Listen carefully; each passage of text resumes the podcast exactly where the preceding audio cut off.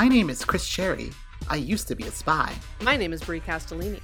I used to be unvaccinated. And this is Burn Noticed, a weekly rewatch the USA television masterpiece Burn Notice about Michael Weston, a spy. Throughout this podcast, we will be rating each episode on whether it is A, an episode of television, B, a great episode of television, or C, a great episode of Burn Notice. If you want to know what complicated calculations go into these ratings, wait until the end where we'll explain them.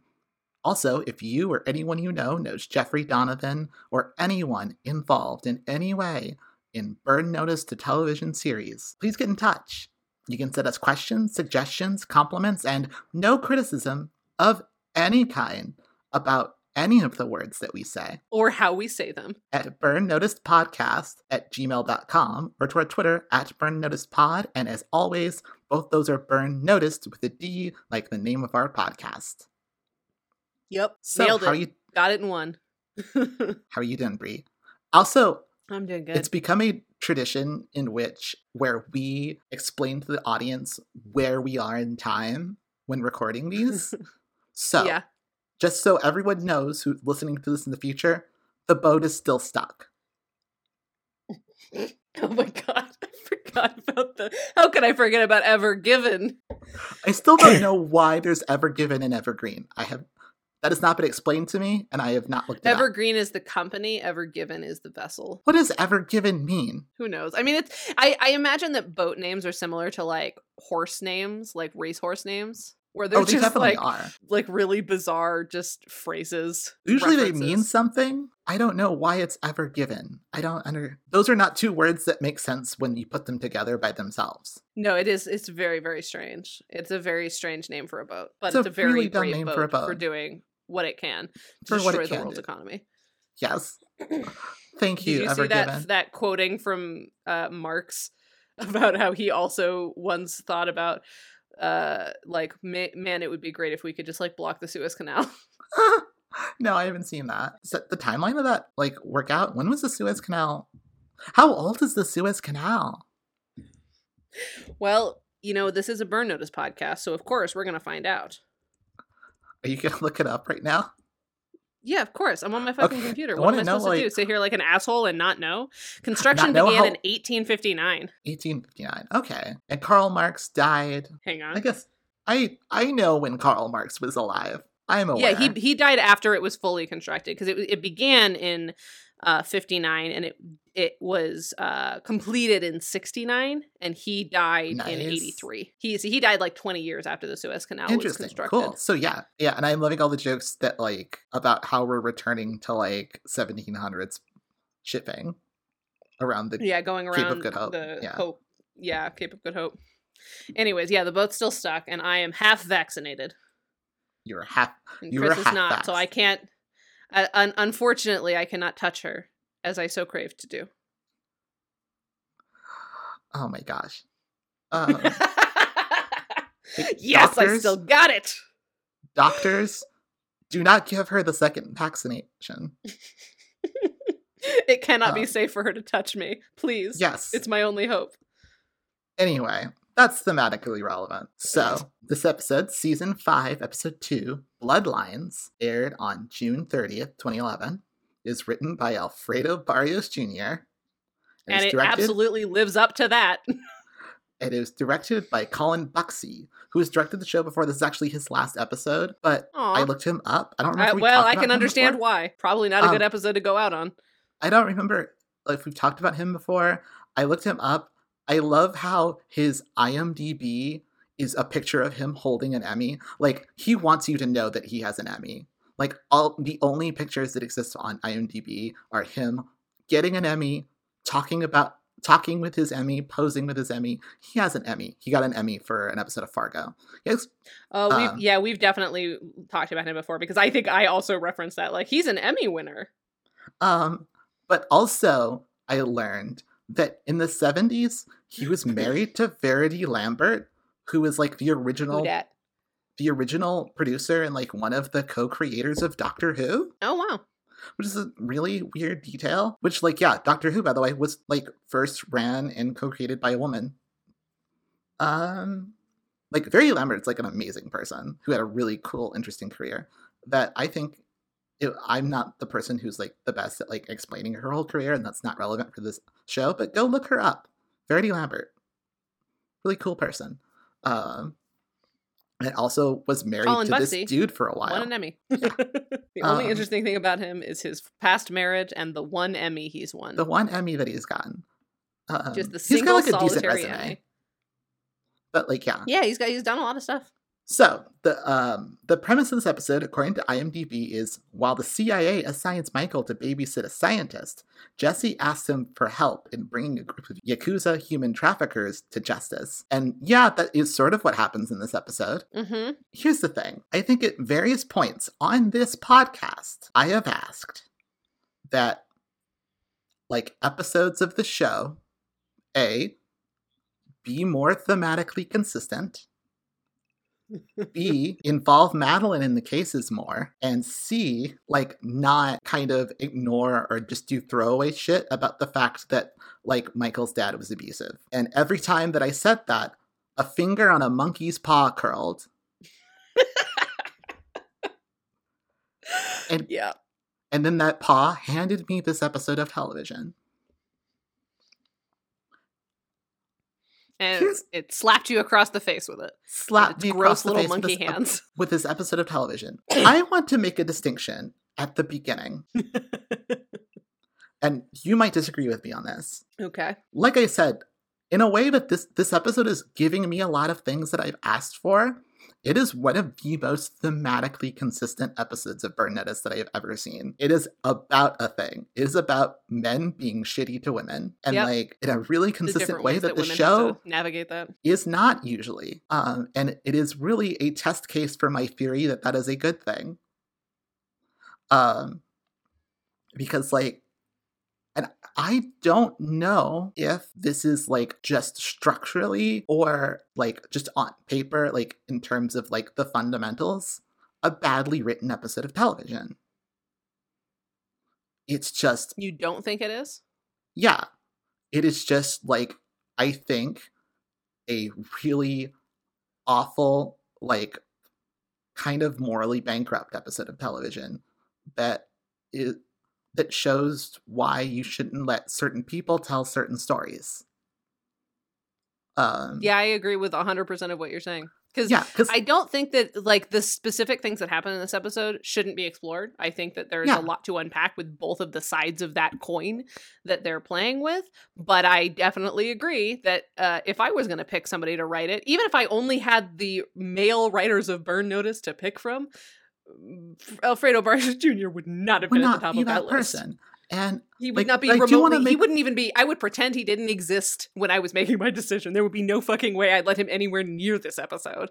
Yeah. But like and I really want to make this distinction because I don't like it when people equate morally shitty writing with bad writing. And especially since like we talk a lot bad craftsmanship. Yes. Like we talk a lot on this show about how we don't think Alfredo Barrios Jr. is a particularly good writer.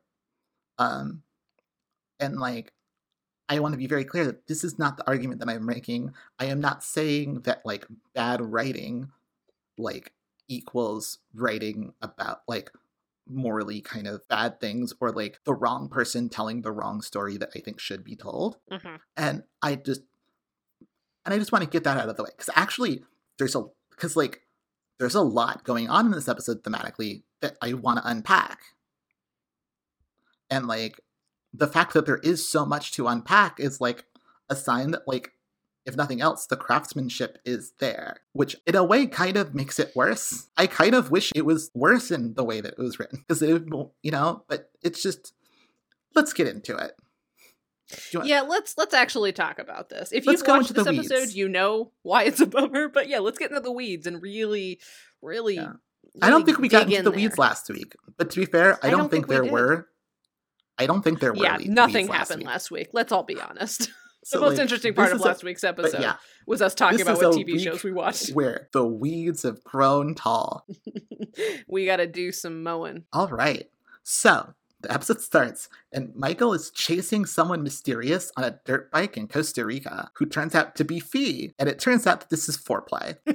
Which I did like. Like here's the thing about this episode is that like the the the Fee and Michael stuff is great. The beginning and end scenes are really fun. I like Yeah. that shit. I will say, it's weird, and I'll, I'll get to this at the end. It's weird that this episode is bookended by a Fee and Michael plot that is yeah. Like maybe unrelated to the thing that is about. I wonder if they realized that this was going to be a bummer episode for one of the primary women on this show, and we're like, well, we gotta, we gotta give back a little bit. Like, we gotta even the the karma scales. Yeah, it's exactly. I don't know. But anyway, so it starts out, and it turns out they're on vacation getting some R and R at like a government facility in Costa Rica. Um, and it is officially a uh, a vacation. Like she Yes, even Fee calls it a vacation. vacation. yeah, It is at a training facility, but yeah, no, it is like very clear. Like this is R and R. It's not as if like Michael like is doing work and calling it a vacation. It is a vacation. Mhm. just happens to be a vacation at work, kind of. Yeah, kind of, yeah. It's like if you work at Chuck E. Cheese and then also do your birthday at a different Chuck E. Cheese. yeah, exactly. Like not even the same Chuck E. Cheese. But yeah, they're filling each other up out like in the dirt, and some like CIA guys come up and say like, "No, you gotta you gotta do work now." Um, and it turns out that Michael's got his first post burn gig. He's still technically burned, but like this is like his first job just working for the CIA again. Because like it seems like before this in episode one, he was like being contracted to do this one specific thing. Like he and the CIA were working together to like get the guys who burned him, to get Kessler, the big black hat at the end of everything. And this is now Mhm. just like Michael kind of working on probation, I guess. Um, for the CIA. Yeah, because he's still definitely burned. Like he very much is like on a short leash. He is not officially back. Burn Yes. notice is still out. Exactly. Even though Yeah. they like hunted down and presumably got the information they needed from the organization that did the burning and could confirm that all the stuff that they claimed he did, he didn't do. Like, how much more fucking on probation does this man need to be? Like, have I mean, we not more about, literally like disproven him? I think they like told everyone that Michael that they burned Michael, and so they can't just be like, "Never mind, we were wrong." They have to pretend like because imagine having to send that text out. yeah, you know how the CIA announces major th- personnel changes over text. Yeah. Anyway, so Michael's got his first new CIA job, which turns out to be babysitting a philandering nuclear scientist who is apparently so horny that he is liable to just spill nuclear secrets to like anyone if the CIA does not stop him from doing so. At one point, like Max says that he has like the libido of a rock star, which makes him sound like a lot better at sex than I think this guy is.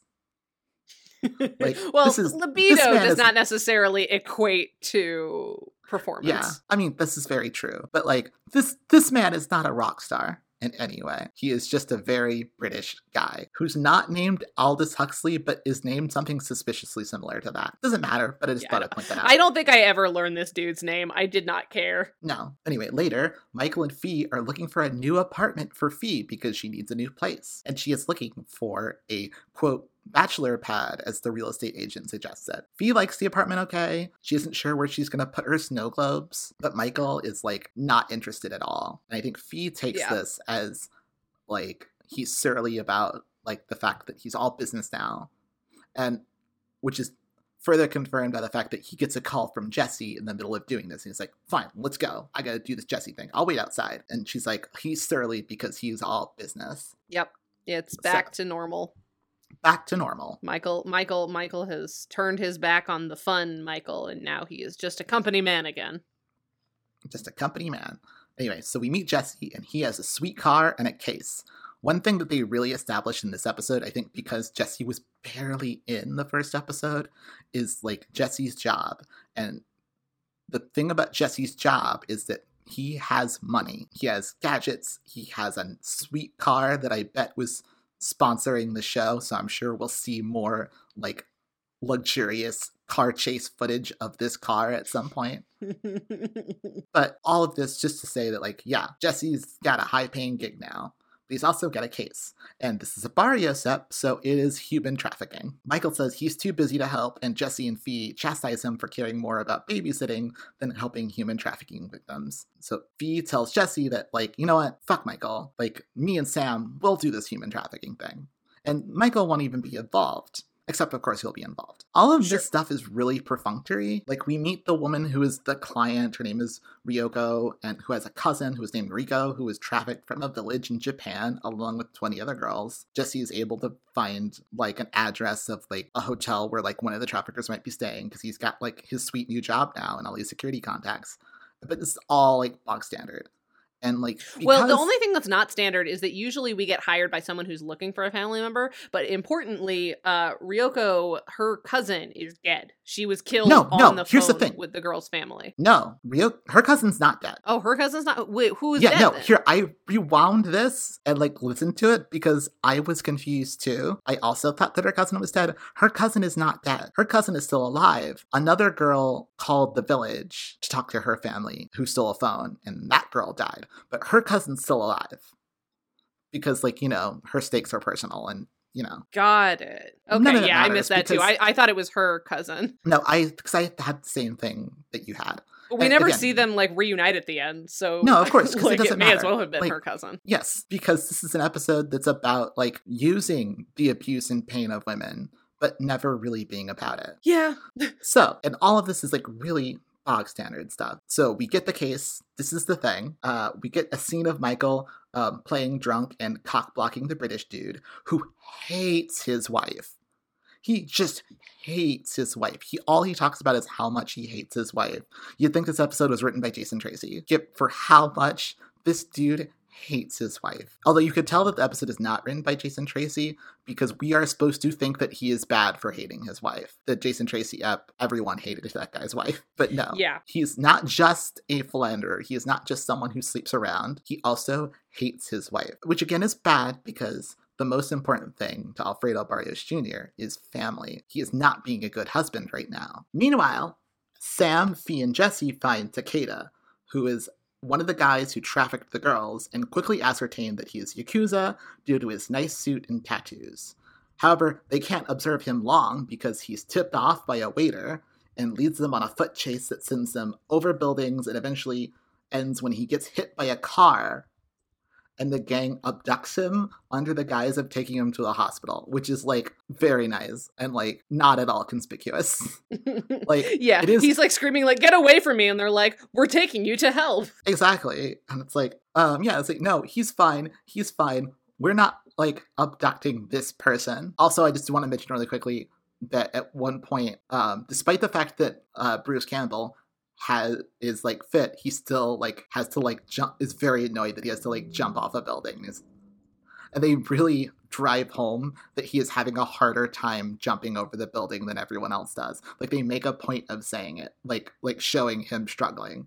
I don't know why Mhm. but you know that's what we're doing and it stuck out to me but yes so they so the, all this happens and sam immediately calls michael because he can't not be involved. Uh, apparently takeda is not talking to any of them like jesse fee or sam because he thinks that they're all muscle and they think that maybe if the boss was there he would talk to the boss. But also there's a second problem which is that he was hit by a fucking car. Sure. and so he needs medical attention. So they they need someone to like nurse him. And sam has an idea about who that nurse should be. Sam i think has good intentions and he loves his friend madeline but is like a weird unintentional villain of this episode. Hmm like in the way that he that he moves things along. He has enlisted madeline to be like a nurse to pose as a nurse to like nurse this guy Takeda back to health. Michael is not happy about that. And Madeline's there, but she wants to help because we have to get the girls. It's actually really interesting the way that this show uses human trafficking. It's very similar to the way that human trafficking is used in real life What do you mean? to justify a lot of awful things. Like so many like QAnon conspiracies like start out like suck people in on the guise of things like human trafficking. It's like save the children. It's like the podcast you're wrong about has done a couple of really good episodes about the way that like human trafficking statistics are manipulated to like get people to donate money and frighten people to support all kinds of really shitty causes because it's always about like helping the children and helping the women as long as they're statistics and we never have to actually think about actual people. And there are these women and they're being trafficked. And so therefore all like that is every bad thing that happens in this episode is justified because well we have to save these human trafficking victims and so that's and Madeline that's what all Madeline wants to do and so Michael explains that he's being a bad boss guy so he is going to have to be really shitty and abusive to Madeline in order to sell that she is a scared nurse and she's like yeah I can do that And he's like no I'm really gonna have to be really bad and at this point, where I started squirming uncomfortably in my seat. And then to prove it, he shouts really angrily at her, and she is visibly shaken. Well, um, she is an um, abuse victim. I'm sure yes, exactly. a man shouting at her is a little triggering. Yeah. And he shoves her in the room. In the room, uh, Madeline tries to patch Takeda up, and then Michael comes in and again screams at her and screams at, and screams at Takeda. I am curious in the performance, I do think that when Michael comes in and starts screaming, and this might, I don't know if this is on purpose or just like an accident, he does not have a Southern accent. But then in the middle of screaming, he gets a Southern accent. Yeah, it's like he's working out his character as he's yes. as he gets into it. Exactly. He comes in, he screams at Takeda, who and Takeda maintains that he's not ever gonna betray his gang. Like like he's like, I work for the fucking Yakuza. Like there's nothing you can do. It's the fucking Yakuza. Yeah, and Michael explains that he is like a rival human trafficker and he needs, like, this is his territory. Again, all really bog standard, like, burn notice stuff. It yeah, and it yells. seems like the reason that Michael has to be so, like, abusive is that, like, these Yakuza, you, these Yakuza guys are, like, so gnarly that they'll only exactly. respond he has to, be to someone who, ha- who claim, exactly, yeah. there's someone who claims power the same way they claim it. Like, that seems to yes. be why they don't really believe the other three chuckle fucks are in charge because they aren't violent enough because that wasn't exactly. they didn't start violent. Yes. Anyway, after all of this, Madeline is visibly shaken and she says that she hasn't seen that in a while and then leaves. And when Fee asks what she meant, Michael doesn't want to talk about it. But the subtext is clear. Michael's alias this week is his abusive dad. Yep. Yeah. And like this becomes text later. But like that is what is happening. This is an episode of television in which a woman who had an abusive husband encourages her son, who was also abused by that husband, to, to like reenact, yeah, to reenact that abuse on her. And the episode is created to save situ- other battered women. Yes. Yes to create a situation in which that is morally justified. And then so that we can watch the violence inflicted upon her and then watch the way that he, Michael, feels bad about the, the pain that he is causing, even though, like, going out of its way to justify that violence and pain. So, what ends up being argued in this episode is in order to save abused women, sometimes you have to abuse women. Yep, got to break a couple of eggs to make a yeah, you know, to make omelet, etc. You have to break a couple of eggs in order to not break these other eggs. Mm-hmm. Meanwhile, and also Michael tells Fee that like this is his job now, so I need to send you Fee to this other scumbag, and you're gonna have to babysit the sexually harassing philanderer who hates his wife. And mm-hmm. so she mm-hmm. goes and does that. Fee goes uh, to this dude who hates his wife and also Fee's boundaries because he just keeps trying to shove his hand up her skirt. It's really uncomfortable. And like, yep, it's this thing where this man is a comedy scumbag, I think they think he is. Where because like Fee is like always like pushing him away, and Fee never doesn't have the upper hand in the situation. And I think the episode thinks that's fine. But like in the context of this, but it's also part of this like context that it's doing of this episode about men abusing women. And so watching this scene of like Madeline getting yelled at and all this stuff, and then immediately cutting to watching this like dude just keep trying to like like shove his hand up Fee's skirt is very uncomfortable. Mm-hmm. Fee decides like and he keeps he go on and on about how boring his wife is. Fee decides that they should go on a drive. In the car, he talks about how much he hates his wife again. She's boring, and so Fee decides to make his life more exciting by speeding down the highway. Like she just goes like guns it like 100 plus miles an hour, and like tells him like, "Hey, turn." When should I turn? Like, so I don't hit cars and like scares the bejesus out of him. And then like runs and then runs the car off the road because like she, unlike his wife, is not boring. And he flees the scene terrified. Meanwhile, randomly Sugar's in this episode.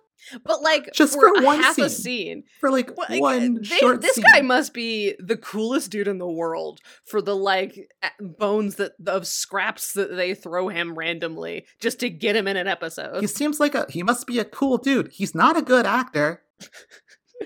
and he's literally there for one scene. Like they don't even bother to bring him back. He just shows up to give Michael some drugs, says like, "Woo, what kind of party you having?" and then he's just fucking gone. That's it. That's all we have of him. Have they just decided that like Sugar has to be in the show once a season? Like Yeah. Also, where's Barry? It's been a while since we've seen Barry. It's where's been Barry? so long since we've seen Barry. But it's like, no, it's important that we know where they got the drugs from. It's like, who cares? That's not the most important thing. If they just had drugs, I would not question it. Like, we don't need a pointless scene of sugar. Anyway, so they get these like pain meds. And Matt and it's like liquid that you like inject. And Madeline goes back to give a shot of painkillers to Takeda, but Takeda demands that she does not give him the shot. He doesn't want to be woozy. He doesn't want to like he can suck it up through the pain. And then he also says that he'll help her if she helps him. And he's really insistent. She ends up winds up not giving him the shot. And then uh, Michael comes in and pulls her out and like yells at her again and like and then like digs his hand into Takeda's wound and like tortures him some and Madeline watches him torture this guy. And then afterwards, Michael and Madeline talk, and Madeline admits that she I didn't give him the meds. Uh, Michael's like, why didn't you give him the meds? And she goes, because I think I can get him to talk. Yeah, so something that they seem to be doing here, um, and I'm curious how Lisa Joy, who's definitely still in the writer's room at this time, is like navigating an episode like this. But it very much like it seems like Madeline is actively like insisting that she is more and more a part of this. Like she from the beginning, she's like, Are, you know, are are is my involvement gonna, you know, help save a bunch of girls' lives? Then do it. We'll just do it. And like Yes, it seems like they almost need Madeline to give them permission to mistreat them so that the show they doesn't feel icky 100%. about doing it. No, yeah, no. This is the thing. This is what I'm saying is that like they have engineered a very specific scenario, and so this so that this thing can occur. They are like finding a way to do this thing so that like they can show the abuse, not deal with the abuse, but like show it. Like it's very like exploitation film, but like in a way where they are not where they can like point to her saying that I said to do this. It's not bad. Like the thing is that like they don't want us to hate Michael for this. Mm-hmm. They think that like the fact that they have that Madeline says it's okay makes this all justified, but it's not. Yeah, which Uh, is kind of messed up. Like you have to ask, like- make the woman ask for it in order to mistreat her. So it's fine. It's and actually it's like- feminist. Yeah, It's like, oh, she wants to be dressed like that. She chose to be dressed like that because Exactly, of it's feminism. like- it's like, well, but a man, a man dressed her. Just because the character opts into it does not mean that it's not a man in charge. A man wrote this episode. Yes. yes exactly. A man wrote this episode. A man directed this episode. Like a woman having agency is sort of meaningless if the agency banks on troubling things and also is entirely at the whim of the male creator, writer, wardrobe Exactly. stylist, etc. A man is still in charge just because a woman is saying the words. Yes. But yes, so Michael and Sam give Madeline the lowdown. Like, Takeda's going to give her the info probably, but they have to sell it, so Michael is going to have to yell and scream and probably tear her blouse. And then, at which point, Madeline volunteers to be hit. Like, she says, if you hit me, it will sell it. And Michael's like, and then Michael was like, no, I don't want to do that. And then she says, no, it will work. No one ever in this episode questions that this is the right play. Everyone like frets because they don't want to do it, but it is never questioned whether or not this is the right thing to do. Takeda's like dizzy from pain. And so Michael goes in and then he yells at Madeline for not medicating him right, and then he hits her, and then he pins her against the wall with his hand around her neck. I don't Which- think I was watching at this point. Like you, you sort of the flip side of when I watched the comedians first. Uh, you gave me a heads up for this episode, so as soon as I saw a scene like this happening, I'm like, I'm gonna go to a different tab for a little while. So I saw the hit, and then I left. which like was not a thing that was established that he would do. This is another thing that like there's some there's not a lot of scenes of them actually discussing there are some scenes of them discussing the violence but mostly in a hand hand wringing way there's lots of scenes where madeline demands that the violence happen and then sam and michael explain how the how the violence will happen she doesn't get a say in how the violence will happen Yeah. Yeah, she doesn't Um, say like hit me right here, you know, I'll Yeah, I'll she lean does out not, of the like- way. Like it's it's still male directed. Like she's consenting, quote unquote. But like in the way that like people on Dollhouse consent. I've been watching Dollhouse with my mom and Quinn. Uh but Yeah. like the same like Dollhouse is obviously not consensual because just because you consent to do this for 5 years, the fact that you can't revoke consent at any point makes it not Yeah. consensual. Anyway, so yes, he pins her against the wall with his like hand around her neck, and then he leaves. And then Takeda gives Madeline a line on the restaurant where his boss hangs out, and when there's where there's going to be a meeting, and then who to ask for at the restaurant. Outside, Michael is very disturbed at what he's had to do, and Sam says that he and Jesse and Fee can go to the restaurant while he stays here and keeps an eye on Takeda. Um, which is kind of odd that like I guess like yeah, Michael's not in a good place to go do this other thing, but it's also like here you stay here in the scene of the crime. Sit in what you did. Meanwhile, Sam sets up a sweet microphone that he got from Jesse's job. Like it's like he's this really nice like shotgun mic or whatever. And Jesse and Ryoko listen in in on the Yakuza conversation. I was legitimately surprised that Ryoko showed up before the end of the episode. But then she didn't show up at the end of the episode, so or did she? She doesn't. That that's why I assumed that she was um that her it was her cousin she was talking about. Yeah. because we definitely well and also like she's barely even a client of the week because usually She's- the client of the week gets checked in with and gets like a lower third and i don't I think mean, she, she, got a did lower get a third lower even third. No, she Did got a lower she? third. oh Yes. okay i missed that But but like we don't check in with her midway through to give her up progress updates No, I mean Uh, we and I'm do though curious- because she is in this scene. oh well then But i yeah. really wasn't paying attention because i did not want to watch this episode Yeah, and then like you know, she is in the scene because like they need her to translate. Um, oh right i do remember that okay the conversation ends and Sam starts following the Yakuza guys, but they get but he gets caught right away and has to call an audible. There is a joke that I kind of like where like his audible is that like pretends that he found their watch. He's like, "I found this watch. Is this your watch?" And the guy looks at it and goes, "Yes, that's my watch." And he takes it. And then Sam walks away. He's like, "That guy just stole my watch," which I did like. That was a good gag. yeah i did too I, and i like that the guy was just like yeah that is my watch and isn't like that's not my watch why are you following me Yeah, no, yeah, he buys he buys Sam's performance. He's like, "Hey, free watch." Uh, it's like, oh, this is. He's like, this is my day. Like, yeah, we can't find Takeda, but I got a watch out of it. But yeah, the guys leave and they can't follow them. But Ryoko tells them that she heard that if they don't hear from Takeda, they are going to kill the girls in two hours. So like, things need to happen fast. So I bet that's going to be used to justify more violence. Back at the beach house, because yeah, they're doing all this interrogation at this beautiful beach house. Like, it's a great location. It looks gorgeous. Mm-hmm. Yeah, we got some pretty pretty locations the last two episodes. Yeah, I, and it was well shot. I do think like it was well shot. Both this episode and last week had a bunch of really weird random fades. Yeah, the transitions were strange. There was some like zooms, and then there was some like yeah fade outs to commercial that seemed more obvious than Or, like, usual. Or like fades within a scene, like montages that had fades. It was weird.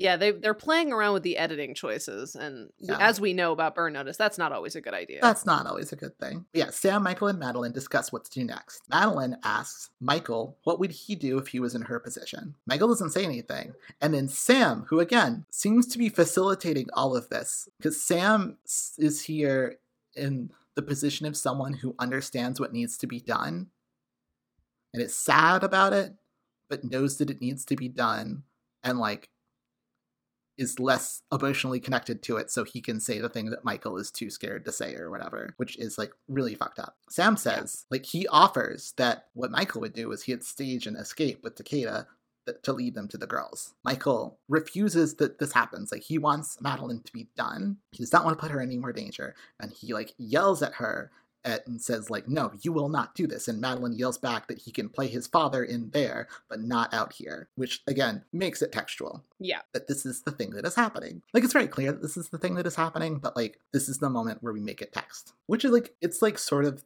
it is the dramatic climax of the episode essentially that we're finally saying the thing out loud that she is determined to do this. Yeah. Well, I mean, that's been the the the only Yes. reason we're getting away with this the entire episode. Exactly. She is bought in. Yes. So Madeline frees Takeda, and Michael and Co. do a good job of giving chase as Madeline and Takeda like drive away. Madeline keeps pressing him as to where like his friends are, but he does not want to be followed. So Michael and Co. like stop tailing them to make them think that they got free. Madeline has set up a phone on speaker so they can listen into the conversation.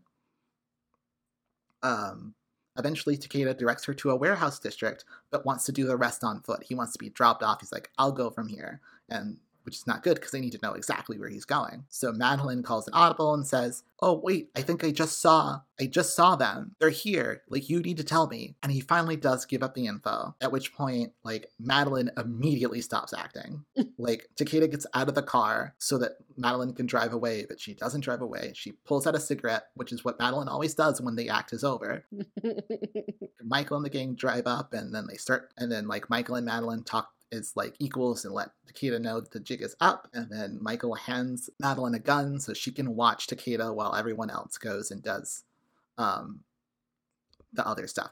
The thing that's interesting to me about this is that they all leave Madeline am- alone with Takeda after she has been outed. Like, yes, she has a gun, but also, like, he's a Yakuza guy. And, like, yes, he's in pain.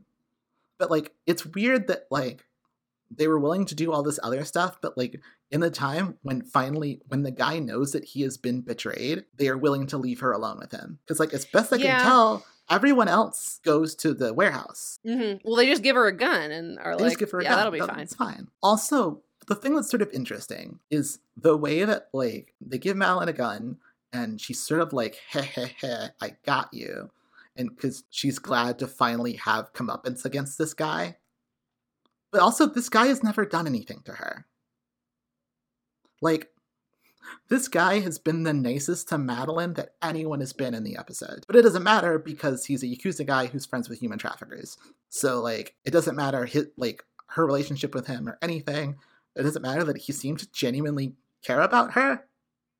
And, like, I don't know if I'd go that playing her. far. I mean, like, He was definitely playing her, and he felt very, he seemed very her. frustrated with her. He seemed very like, frustrated. Get but, me like, out of know, here. Yes, but like at no point did he ever seem all that interested on tur- in turning in her. Like he seemed Well, I think that his whole gambit had to be that he was nicer than Michael was, and I, mean, don't know yes, if it's so much that gambit. I. I mean, yes, don't get me wrong. that. This guy is like the point that I'm making is that the episode makes this weird distinction between like a bad guy is a thing that you are, not a thing that you do. Michael and Sam do some really heinous shit in this episode, but it's fine Mhm. because they're good guys. Whereas like Takeda doesn't actually do any shitty things in this episode. He's connected to people who do shitty things, and I'm sure he has done shitty things in the past, but we don't see those shitty things ever. Goodness is like an inherent trait. It is not like actions aren't good or bad. It is the people that are good or bad. And it's okay that Michael and Sam like did these awful things to Madeline. And the thing is that like Madeline is giving consent to do this, but also she knows nothing about this job. Like she is trusting that like Sam and Michael know best and know that this is the only way to do this play. When Sam and Michael tell her that yes, you were going to have to be abused, she does not question that at all. She does not, she like trusts that. She puts her trust in them that this is the thing that they have to do. And at no point is this questioned. And I think that's it. I mean, it, I don't know if it need it, in Burn Notice thinks it needs to be just because like the Yakuza guys are evil and they're playing it being nice to get Madeline to help him escape. Michael and Co are good guys playing it being bad so that they can save good people. I think Yes. it, I don't think it's so much like bad is a thing that you are, not a thing that you do, and more just like intention matters. And sometimes we have to do bad things to get good results. Um, and I'm not saying we don't deserve to, you know, explore that more deeply, but I I don't think that it's quite as simple as like they're saying that bad is a thing that you do. or no, bad no, as a I'm thing that you are. bad is a thing that you are. I'm just saying that like that is the subtext because that is that is the subtext of a lot of Alfredo Barrios Jr.'s episodes. I mean, that's true. That's a really good Like, point. No, this is the thing. This is what I'm saying is that by telling this story, that is the subtext. Like that is what is going on. I don't think it's intentional, but that's what Yeah, it's sort of a, a na- yeah natural result of Alfredo Barrios Jr. writing this episode. Yes. Yes. I don't yeah, I think that like also I forget when it happens. It seems like I was at this point I was eating dinner and wanting to get through this nonsense. so I did not write it down anywhere, it looks like. Or maybe I did. But at some point, Fee traps the British guy, the nuclear scientist, in his room and is like, they have this scene in which Fee is like, No, don't you want me? I'm exciting. Don't you- I thought you hated Uh, your no, that happens like at the very that happens at the very end of the car scene. That happened like way earlier. I I assume you were just sort of truncating the car scene because I think that happens. Oh no. pretty much I- instantly. Where and it's she she locks No, him. no, in it's a- not. She doesn't lock him anywhere. It's the bathroom. It's the She, he runs into a bathroom to He hide from her and in locks himself. Yeah. Yeah. No, no. I it happened at some point. It doesn't happen in the same scene as the car chase. It happens It pretty happen quickly later. after though. But yeah, I it happens a scene or two later. I forgot to write it down because again, this episode was a lot. But yes, I do want to mention that that happens because this is important. It's part of it because another another theme of Alfredo Barrios Jr. is the importance of family. And so like literally like Fee is there yelling, it's like, I thought you hated your wife. Then he has to go, actually, no, I love my wife. My wife is great. And then so he calls his wife and tells her that he loves her. And that makes it okay. It doesn't matter that he cheat he cheats on her regularly. hmm Like it doesn't it doesn't matter whether or not his wife loves him. His wife is a non-entity in this. His wife does not Yeah, matter. I also thought that was a weird conclusion. Like, oh, now he loves his wife. I'm like, I assumed he was just doing a story to like get Fee off his back so that he could go have sex with a safer woman. Yeah, no, he no, because he has to learn. Like that's the thing. He's being taught a moral lesson about what it means to be a good husband, and that is like it is not to be a philanderer. It is to be someone who loves your wife. Family is important. hmm You have to be like this is the thing, and like and like it's the same kind of thing that's like really endemic to a lot of this writer's work. It's really consistent. Like, and it's really frustrating because yeah, like his wife. It doesn't matter that like he has treated his wife terribly. Like if his wife found out about all the things that he did, she would probably leave him. But that would be bad because the important thing is families stick together. I believe Yeah, he he got over writer. it. He learned. You just Exactly, gotta teach him a he lesson, and then Yeah. it'll be fine. exactly. I mean, like this is not the first time that like Alfredo Barrios Jr. has written a story about like a married couple on the rocks that are like divorced or whatever that gets back together. Like the important thing is that families stick together, not that like dynamics within them are good or bad. Yeah, yeah. It's a, I mean, it that's that's always been the burn notice line, though. It's like Nate might fuck up, but we I mean, do oh, yes, but like we do care about him. He is our family. It's especially the Barrios line. yeah, for like sure. it is definitely a thematic recurring thing of his like that always shows up because like that's because like good family men are good criminals are bad And bad family men are bad, but I bet if somebody just had a good talking to Frank Weston or Yeah. whatever the hell his name is, I'm sure it would have been fine.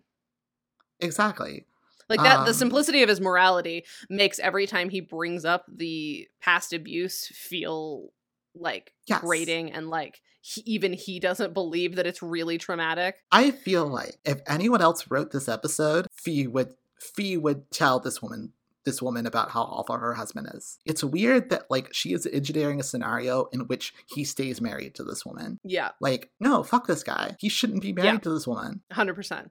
Yeah, that happens. Like- uh, I mean, that's just sort of a thing in TV, though. There's so many TV shows. I can't even think of an example right now because it's truly all of them where, like, we end up for some reason being on the guy's side, even though the guy fucks something up and it's like, well, now he needs to earn her love back. It's like, no, he already. He fucked this up. Maybe he can be in a new relationship. If he gets into a new relationship, I'm not going to try to like cancel him by his bad behavior in the last one. If I do believe through your plot that, you know, he has gotten better, but he absolutely doesn't fucking deserve the same person. Sometimes you just fuck something up and you can't get Yeah. it back. And sure, you've learned, but like that's not her problem.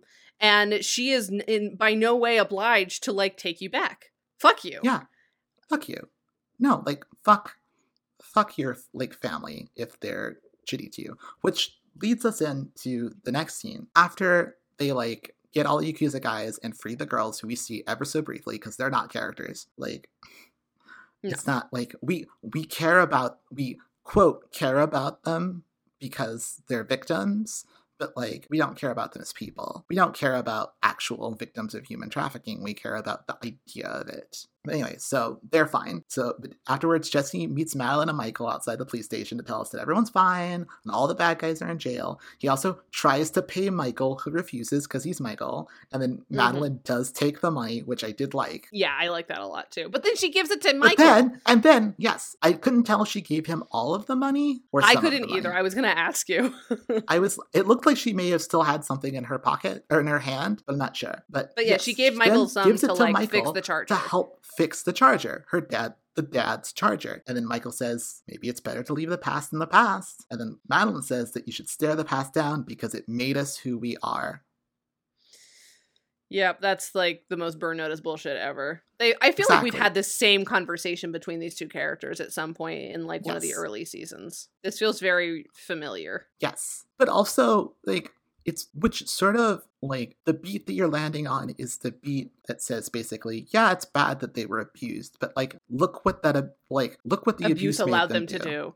Exactly. There's like a sort of subtext. It's not like super, it's not intentional necessarily, but like the fact that he, like, the fact that they were seem to both abused by this under- man. Yeah, it does feel like the underlying lifeblood. Yeah, it feels Yes. very much feels like this is the underlying sort of understanding of the burn notice writers room is like, you know, it's okay it things bad happen, but you know, the way it's a very libertarian way to see the world, I feel like. Like this Oh, is something that. I very much bought into in my childhood and early adulthood is like, you know, sometimes bad things are going to happen and you can't control that and that sucks. Uh less government would help, but, you know, it's how what you do with the trauma that like determines if you're worthy or not. Like if you're like everyone has bad things happen to them, but like if you're just going to cave to it, then well maybe you weren't that strong to begin with. But if you Yeah. can take your trauma and turn it into something profitable and productive, then you're, you know, finally valuable. And that very much is the ethos of this like morality structure in It. Notice. And I don't want to pin all of this on Mario specifically because you're right. It is endemic to all of the writers of the show. And Mhm. But, It's- like, it's it usually more subtle, but it, it very much is there. yes, it finds its most purest form in episodes that he writes. Yeah. And, it, and it's always a lot more blatant and more like in your face. And like Madeline doesn't say that it's good that it happened, but like that implication is there. And this sort of same thing that like you have to accept that like this was your dad. Like he was awful, but like you should keep the car because he was Mhm. your dad or whatever which is the same thing as like as like fee uh, like getting this guy back together with his wife because like yeah no he was awful to her but like if he gets back together with her that's the most important thing. Like it's important that they stay together just like it's important that you keep the car and like it's important that the trauma made us who we are or whatever like And like the funny thing is, I mean, not really funny, haha, but like the interesting thing about it is that it wouldn't take all that much rewriting to make this not super fucked up. Like he can still keep the car just for a different reason, not because like, well, the car and the man who made it, you know, made you who you are today. It could just be like, fuck that guy, take his car, at least get one good thing out of him. You know, yeah and like it Or can very much be like i hate that this is the way that you had to develop but like remember that there were non-destructive things that made you who you are. Like you are not the result of your trauma. You are who you are in spite of it. Yes. Yes.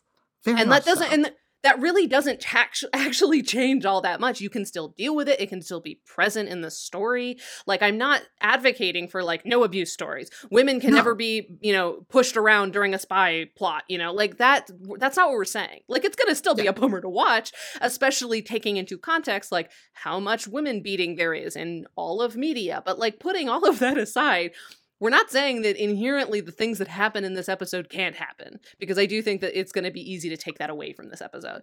But you have to be responsible about the way that you mistreat like uh, historically mistreated people and people from historically mistreated like communities.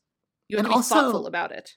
the question becomes why are we doing it because why why is this plot happening like does anything change for michael and madeline because of it no like is there any sort of growth is there any sort of like confronting of anything at no point again like i said I've harped on many times, at no point does anyone ever question that this is a thing that should happen. If someone had, maybe, and we had discussed like why that's happening, at no point does Madeline ever ask or anyone ask Michael, why is he being his father? Do you think thinking about what does it mean for you that like we see him be really upset about the fact that he is having to be his father, but like why is this the character that you're doing? And like I said, there's something there, like how, and I don't know if it's intentional, where is the fact that his mom there triggering that?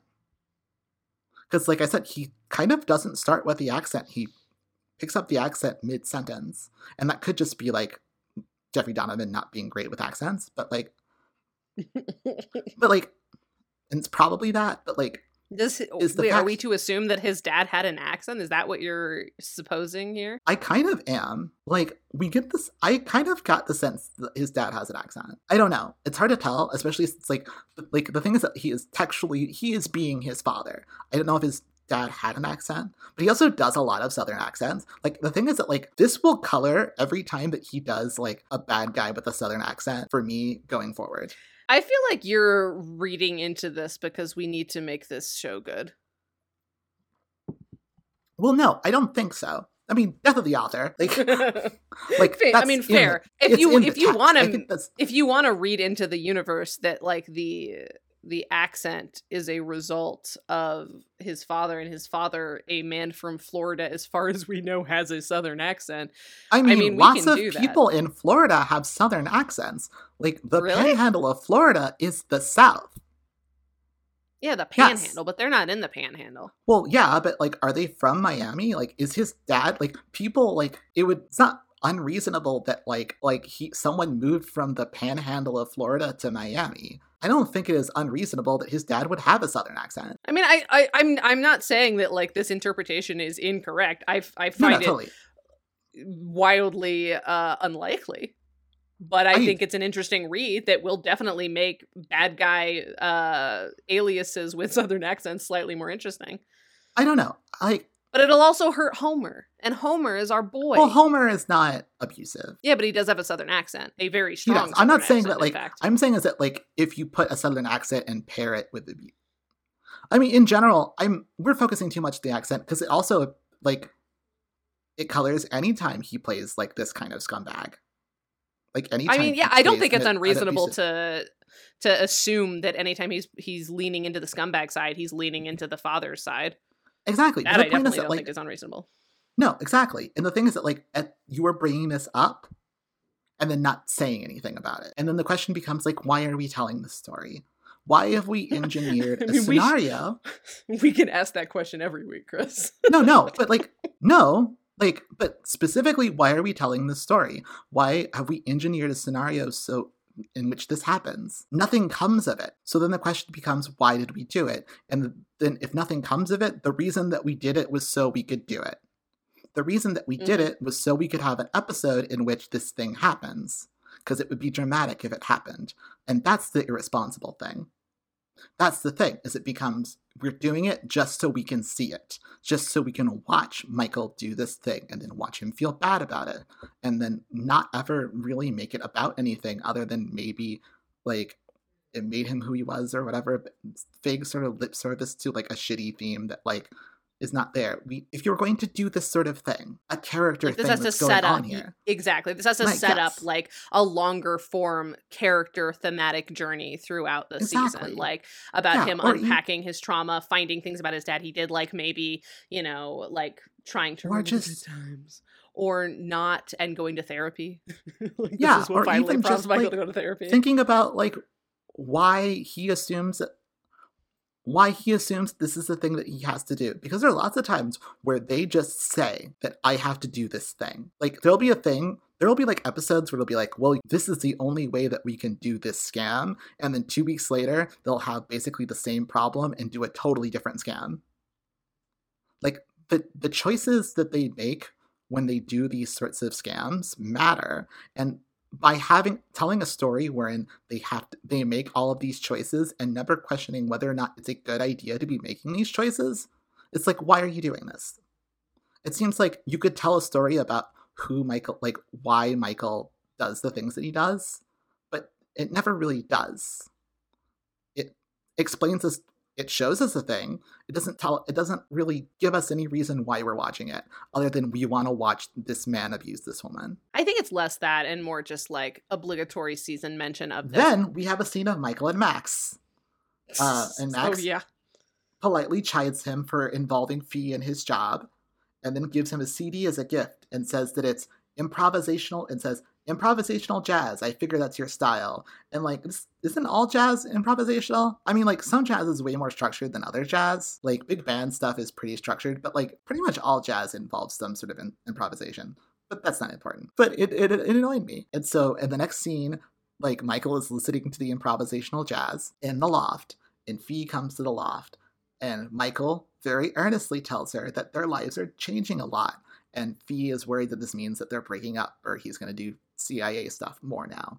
But then Michael says, No, you're an important part of my life.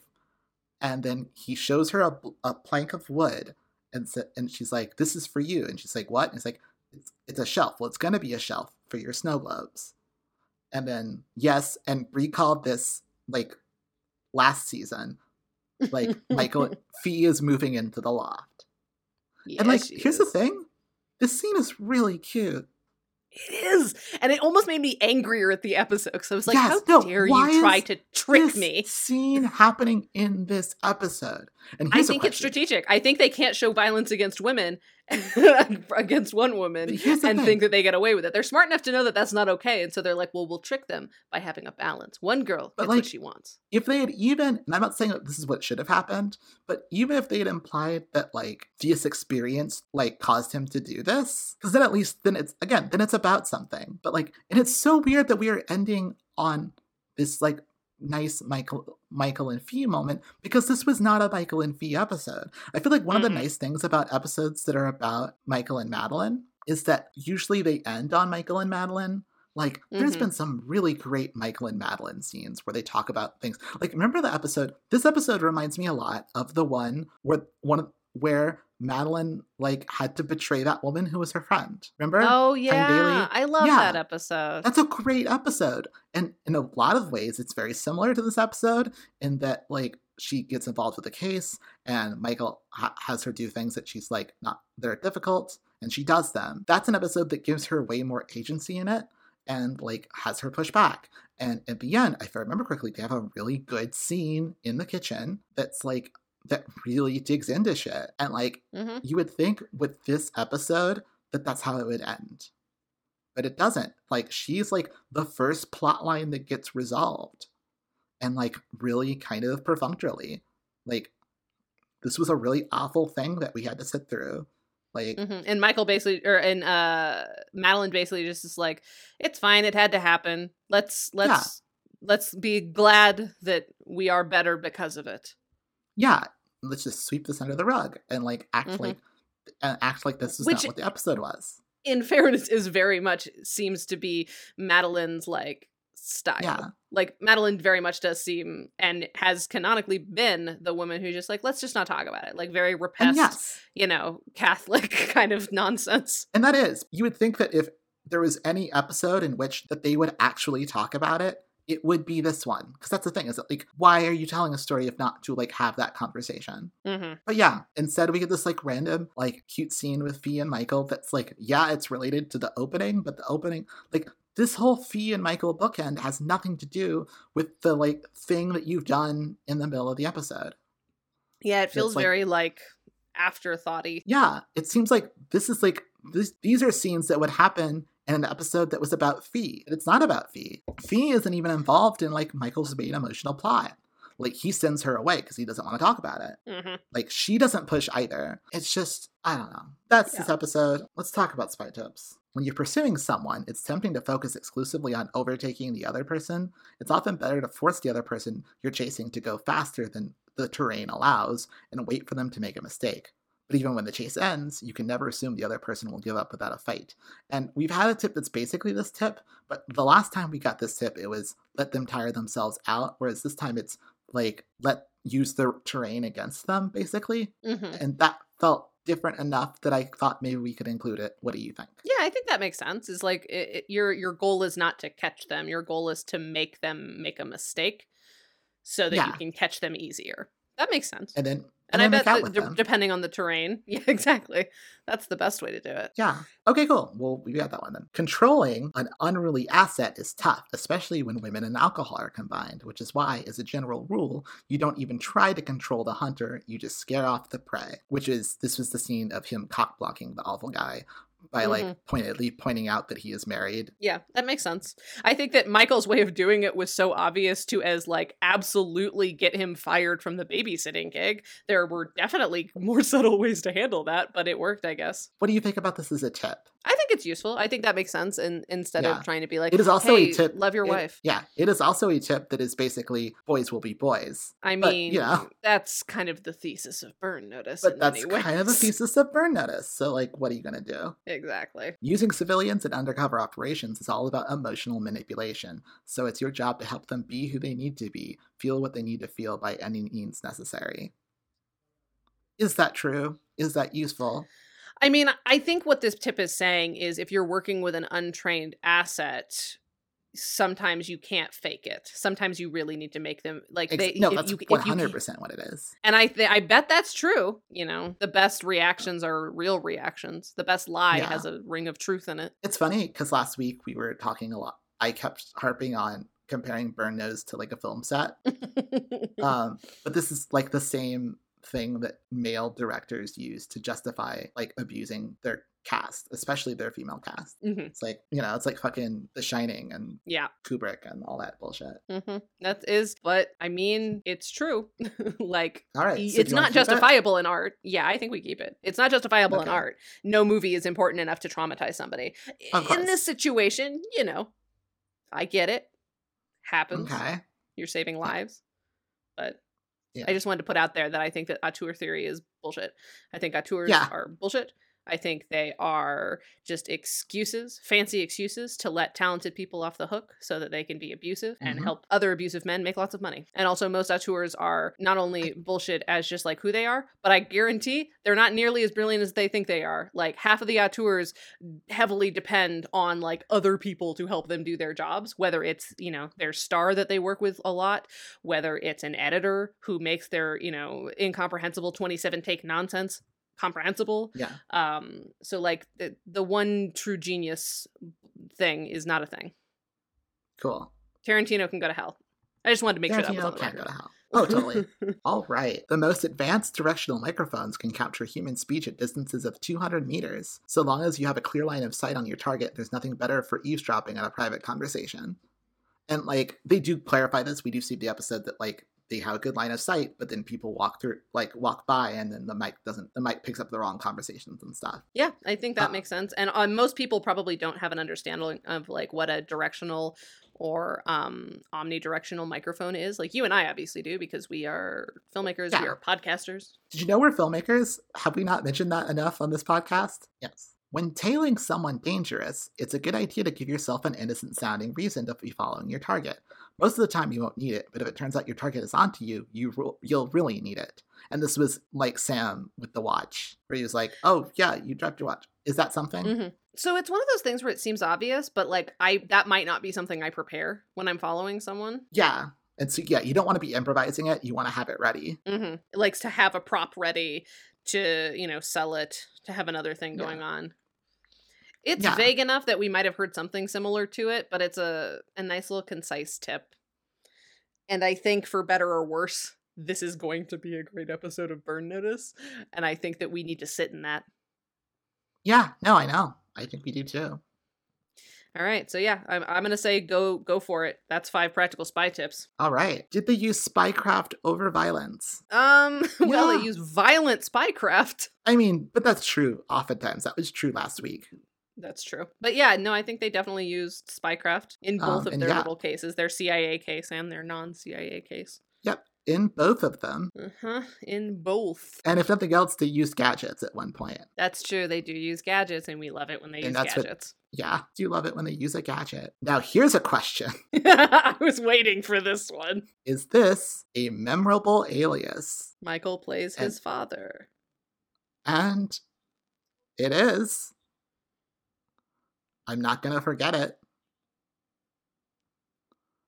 Um, the character itself, like, yeah, it's the thing is where like Does he have a name, the character? no, he doesn't have a name. But like that's the thing is that like this is an episode that is using aliases in a way that the show does not normally do. Like it, this is an episode that hinges on like the fact that he is doing an alias, and like all of the drama comes from the fact that he is doing an alias. Yeah, I, and I and I think that's interesting. Like, damn this Yeah. episode, it did a lot of really interesting things. And to No, your this is what point I'm in the very beginning, the things that we've been wanting it to do, just like I the know. worst possible theme to choose for the worst possible. This is a writer to do real be careful what you wish for episode of television. but yeah, I do think that it's a memorable alias. I'm going to remember the alias that is Michael's father beating his mother in front of a mark. yeah. Now, are at least two supporting characters used well? Uh, I think that they like. I mean, I don't. well, Bruce. yeah, Fi Fi gets to blow up a guy's like libido, which is a metaphor. Yeah, he does, and like use of blowing something up, and she gets hate to like the be thing reckless. Yeah, Yeah. I did like the scene. It was fun to watch, like Fi play like this like dangerous woman. Mhm. Um, Like I like when when Fi's allowed to go full chaos. Yeah, I don't think Sam does Uh, anything particularly Bruce Campbell, no. does he? no, he doesn't. He doesn't even drink Um, that much. No, he just like aids and abets this awful thing. hmm Jesse's contribution to this episode is that he works for a company with money. hmm And he brings the case to them, but Yeah, that's but, like, that's it. nothing. Like Yeah. But like yeah, he is he is there to provide like gadgets essentially. Yeah, and that I don't feel makes him a distinct addition. All right. It's interesting. So- Our rule for Madeline is has a genuine emotional moment with another character or gets to do the case of the week. She gets both. I mean, yeah. I mean, we could debate whether or not the moment that she's having with Michael is like genuine or good or whatever. Like we've given Well, ourselves genuine is different than good. yeah, know, genuine totally. is different than good. the point that I'm making is that while we did give ourselves some wiggle room on that rule, we did not give ourselves wiggle room on the gets to the case of the week rule. It doesn't matter whether or not any of this works. She's involved with the case, and that's the rule. So this is a great episode of Burn Notice. yep, sure is. Is it a great episode of television? Which is the thing. Here's the thing that is so frustrating is that yes, it does a lot of things that we have asked the show to do. Okay, And- well, I think I think we need to make a distinction though, because great episode of television is not just structurally great. Because I think we can both agree, unfortunately, this is a pretty structurally great episode. All of the pieces are in place, but I do think that greatness implies that like what is being done with that structure being great must be something worthy of like study, Yes. worthy of discussion. No, I agree. The thing. And I do think it fumbles the ball in making this about something, actually. yeah, It's thematically coherent, but it doesn't actually do anything with these characters other than put them through this terrible thing. exactly and i and i do think that that's important like i, I and i Yeah. also think that in context it is important too because like this is an episode that deals with the trauma of a lot of stuff that we know the show isn't going to deal with and even this episode doesn't deal with it responsibly like i think it needs to be good to be great and it's not Yeah. And it's not. I agree.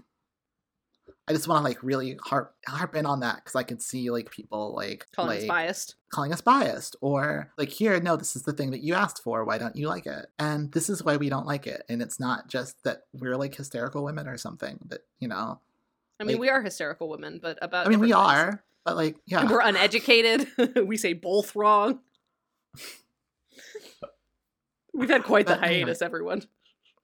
We have. And but yeah i just wanted to like say that and make it clear. I don't think this is a great episode of television I don't either. Did was there any yogurts in your episode? There weren't in mine. no there were not yogurts Damn. okay There was a yogurt joke Um, in the last episode, there was but that doesn't count. That's not enough. Next week is a Michael Michael Horowitz episode. ooh we'll see what goes on there but yeah Yeah, it's an um, interesting. I, I wrote down the writers for all the episodes just to have them in my spreadsheet preloaded. It's an interesting split. Alfredo only has one more episode this season. Michael Horowitz has two. Ryan Johnson and Peter Lalayanis have two. Those are the Hmm. guys that wrote the episode with um the the hur- hurricane episode. yeah Lisa Joy Oh, they do together. episode. Yeah, they do it together. They're they, they're a, they're a writing team. Um, but yeah, Lisa Yeah. Joy comes back for a mid season episode. Ooh. Um, so I have I mean, in spite of everything, the writing is stronger. Yeah. so like maybe I mean, remember We'll last see. season was the best season of Burn Notice so far, objectively, look just looking at facts. So Yeah. I mean, for the love of God, Matt Nix wrote a great episode of television last season. Oh Anything can happen. Anything can happen, including the show could give us what we want and we'll hate it. I mean, it serves us right, frankly. It serves us right. I felt uncomfortable watching it. I don't like that it exists. That's all I can say about it. hmm And with that, I guess there's nothing else left to say but to thank Vincent EL for our theme music. If you want more from Vince, go to vincentel.bandcamp.com. Bye. Everybody go get vaccinated so I can leave my house again.